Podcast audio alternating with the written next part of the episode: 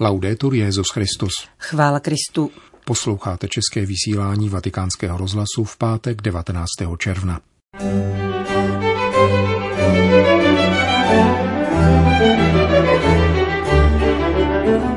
Emeritní papež odcestoval do Bavorska za nemocným bratrem. Do Lourdes se opět vrací poutě nemocných. Itálii vyšla kniha, která schromažďuje úvahy Jorge Maria Bergoli a papeže Františka z doby jeho působení v argentinské jezuitské provincii.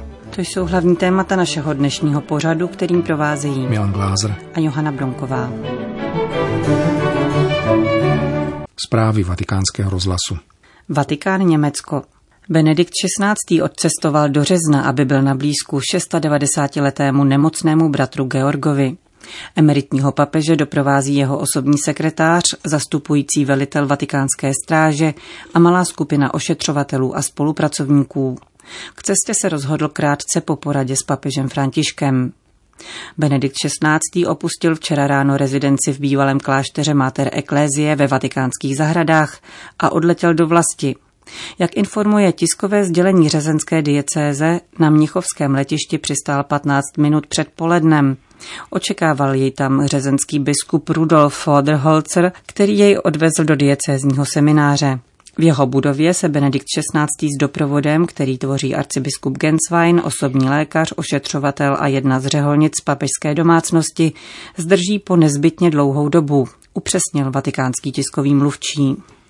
Rzenská diecéze vyzvala věřící, aby respektovala tuto chvíli v životě bratrů Ratzingerových a umožnila jejich hluboce osobní setkání v přísném soukromí, tedy bez veřejných vystoupení. K příjezdu emeritního papeže do vlasti se vyjádřil předseda Německé biskupské konference Georg Betzing, který ujistil o modlitbě za Benediktův pobyt i za jeho bratra Georga. Jsme šťastní, že se vrátil domů, byť za smutných okolností. Bratři Ratzingerovi, které dělí tři roky, byli vysvěceni téhož dne, 29. června 1951 ve Freisingské katedrále. Starší Georg poté zvolil hudební dráhu, kdežto Josef se více věnoval teologii. Georg Ratzinger vedl po desetiletí chlapecký chrámový sbor řezenských špačků. V posledních letech trpí postupnou ztrátou zraku, avšak dokud to bylo možné, navštěvoval svého bratra ve Vatikánu. Emeritní papež naopak opouští Itálii po abdikaci na Petrovský úřad vůbec poprvé. Jak sdělil mluvčí řezenské diecéze Clemens Neck agentuře KNA, Benedikt XVI. svého bratra navštívil hned po příjezdu a z budovy pak vyšel se zářící tváří. Oba bratři si vřele přejí, aby se okolí zdrželo fotografování a snahy o setkání, protože jsou spolu možná naposledy. Francie, Itálie. Nemocní lidé opět dostávají příležitost putovat do Lourdes. Dvě hlavní italské organizace zajišťující přepravu nemocných na toto francouzské poutní místo zahájily zápisy na první zájezdy po pandemické přestávce. První z nich proběhnou v polovině srpna. Nemocní budou cestovat letecky a autobusy. S železniční přepravou se v této chvíli nepočítá. Nebude prozatím také možné transportovat všechny kategorie nemocných. Stále totiž platí některá sanitární opatření. Upřesňuje otec Paolo Angelino, ředitel organizace OFTAL. Již nyní je ale zřejmé, že poptávka je obrovská. Hovoří otec Angelino. Je to velké znamení naděje, protože období izolace, bolesti a epidemie těžce zasáhlo nemocné lidi. Proto nyní potřebují silná znamení naděje. Naděje, která není pouhým kalkulem, jaký nabízí tento svět. Touží po naději dovolující pozvednout zrak vzhůru. Učí nás tomu také papež František, který se nedávno modlil před Lurdskou jeskyní ve vatikánských zahradách. Můžeme si z něho vzít příklad a vrátit se do Lourdes, do Masabělské jeskyně, která je jedním z velkých míst naděje na tomto světě.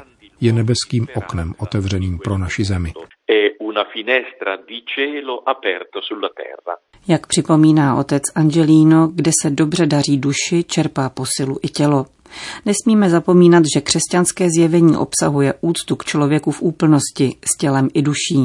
Ba co více, vtělení Ježíše Krista ukazuje, jak jsou oba tyto aspekty propojeny, dodává organizátor lurdských poutí pro nemocné. Itálie. V Itálii jsou u vlády extrémisti a proto katolické školy bojující o přežití v době postpandemické krize nemohou počítat se státní pomocí. Nelichotivý sloud vyslovil profesor Luigi Berlinguer, někdejší ministr školství, jehož zásluhou byly v roce 2000 zrovnoprávněny státní a soukromé školy. Vzdělávací instituce vedené převážně církví se museli přizpůsobit ministerským osnovám. Výměnou za to spoléhali na státní podporu. Ve skutečnosti však je tento zákon mrtvou literou. Církevní školy jsou nadále téměř plně financované rodinami.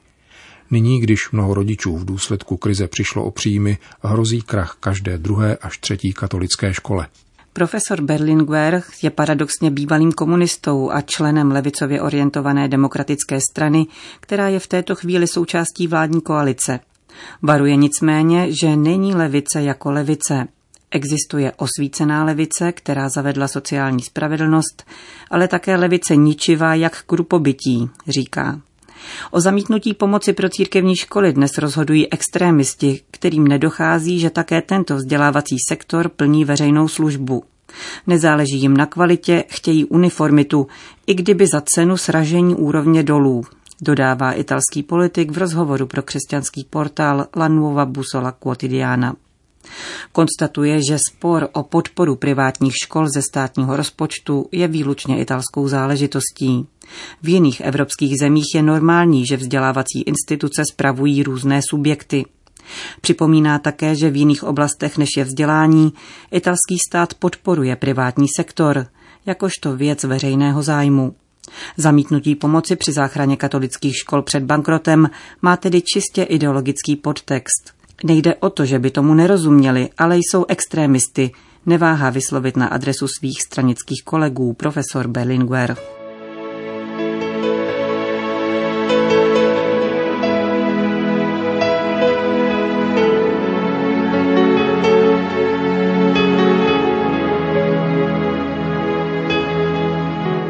Kniha pod výmluvým názvem Chce to změnu, která se v těchto dnech objevila na italském trhu, zhromažďuje úvahy Jorge Maria Bergolia, papeže Františka z doby jeho působení v argentinské jezuitské provincii.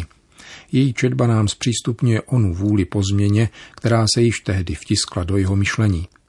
Křesťanská víra přivádí k naslouchání Bohu, jestliže nic nepředstírá a pokud se touha srdce vysvleče z lidských jistot – Svazek Bergoliových reflexí uvozuje předmluva šéf-redaktora jezuitského periodika La Civilta Katolika otce Antonia Spadára. Podle něhož toto dílo může na pomoci k chápání náboženského prožitku a měřítek činnosti prvního jezuitského papeže v dějinách církve. Uvědomíme si, proč je natolik přesvědčen o důležitosti utopie vnímané nikoli abstraktně, nýbrž jako životní síla a otevřenost vůči budoucnosti, počínaje realitou, tedy tím, co jsme, Chceme-li pochopit člověka, čteme dále v předmluvě, musíme se stoupit ke kořenům jeho formace a zkoumat zlomové body, krizové momenty a zvraty. Z toho důvodu předkládaná kniha podstatně ulehčuje porozumění papeži Františkovi, neboť je výrazem přechodného údobí, za kterého v něm dozrála schopnost rozlišování a volby. Jezuita Bergoglio se zamýšlí především nad různými formami touhy, jimž je věnována první a druhá část knihy. Jakýkoliv život určuje jeho schopnost sebedarování. Zde totiž přesahuje sám sebe a dospívá k plodnosti, prohlašuje o Vánocích roku 1987. Naopak život a smrt, které jsou nasměrovány sami na sebe, znamenají uzavřenost a neplodnost. Nežít a neumírat pro sebe je tedy podmínkou uschopňující k jakékoliv sebepřesažnosti. Pouze takto se život stává pravým životem a smrt pravou smrtí. V opačném případě se načrtává jejich pouhá karikatura a zaplétá se nudný a zároveň vysilující řetězec egoismů, který nás dusí v duchovní netečnosti. Budoucí papež si přisvojuje vizi svatého Ignáce z Loyoli z jeho duchovních cvičení a spolu s ním potvrzuje, že přání či touhy rozšiřují srdce a lze v nich rozpoznat boží hlas v dnešních dějinách. Bergoglio, poznamenává otec Padáro, nikdy nehovoří o heroické či vyumělkované touze vzdálené každodennímu běhu času. Opírá se o prostou okolnost naší stvořenosti, kterou považuje za princip a základ duchovního života a která stojí na počátku hledání naší pravdy před boží tváří. Na této pouti ovšem hledáme rovněž boží pravdu o nás. Tato duchovní pouť nikdy není cestou do jiného světa a nemá nic dočinění s pseudomystikou, která v našich úzkostných a neočištěných srdcích podporuje vybájené zkazky. Skutečná vnitřní pouť předpokládá, že na sebe bereme břemeno svého věku, ubohosti a příběhu, který nám náleží. Odsud se odvíjí duchovní hledání Boha a sebe sama, které autor popisuje v třetí části knihy pomocí řady podnětů a pokynů užitečných k formaci noviců. Člověk, který se vydává za Bohem, všímá si Bergoglio, se musí naučit znát sám sebe, a to ve svých nejniternějších tužbách. Má hledat Boha ve své konkrétní reálnosti a nikoli se krýt maskou. Musí růst zevnitř, posilovat vlastní kostru a nezaštiťovat se vnějším krunýřem. Čtenář se zde konfrontuje s vlastním tajemstvím ve vztahu k Bohu, komentuje otec Spadáro. A proto tyto stránky vyžadují osobní zaujetí, pokud chceme čerpat z jejich pokladu, nikoli odstup a objektivní četbu. Podle Bergolia nelze pojímat mystiku abstraktně, jelikož se váže k dějné konkrétnosti, či ještě spíše k našemu vlastnímu životnímu příběhu. Poznání Boha a sebe sama jdou tudíž ruku v ruce.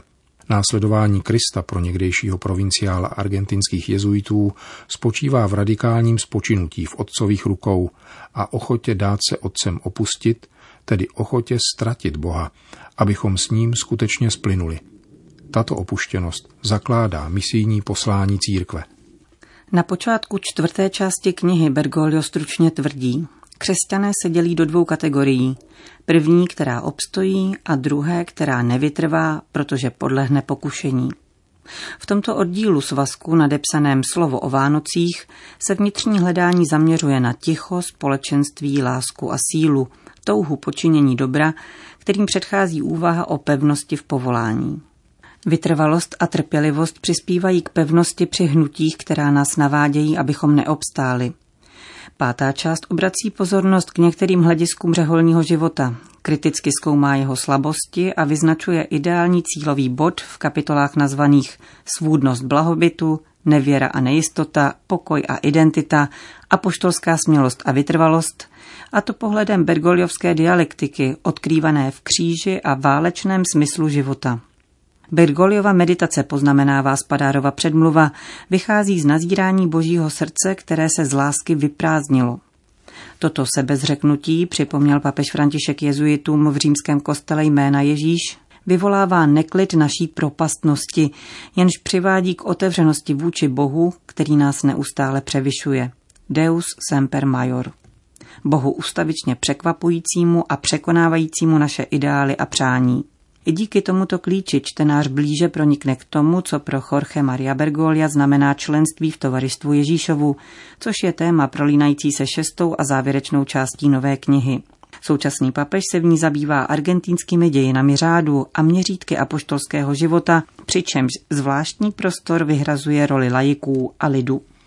Výbor z Bergoliových reflexí uzavírá meditace o zázraku v argentinské Saltě kde na sklonku 17. století soška Matky Boží uctívaná na hlavním oltáři svým smutným výrazem upozornila na kříž, po stolet zapomenutý v zákristí hlavního městského kostela.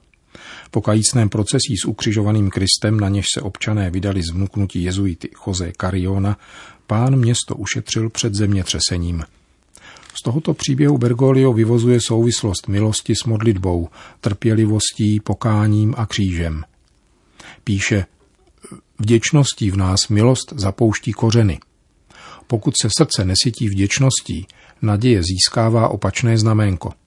Již není vděčným pocitem toho, kdo obdržel a s nataženou dlaní si přeje přijímat dál. Nýbrž nevděčným spěchem člověka, který vše odmítá v domění, že je to příliš málo.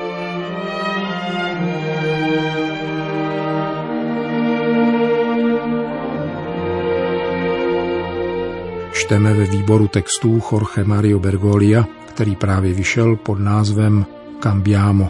Chce to změnu.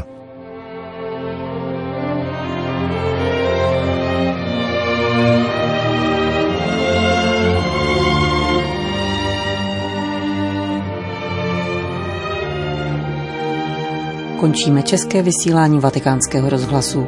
Chvála Kristu. Laudetur Jezus Christus.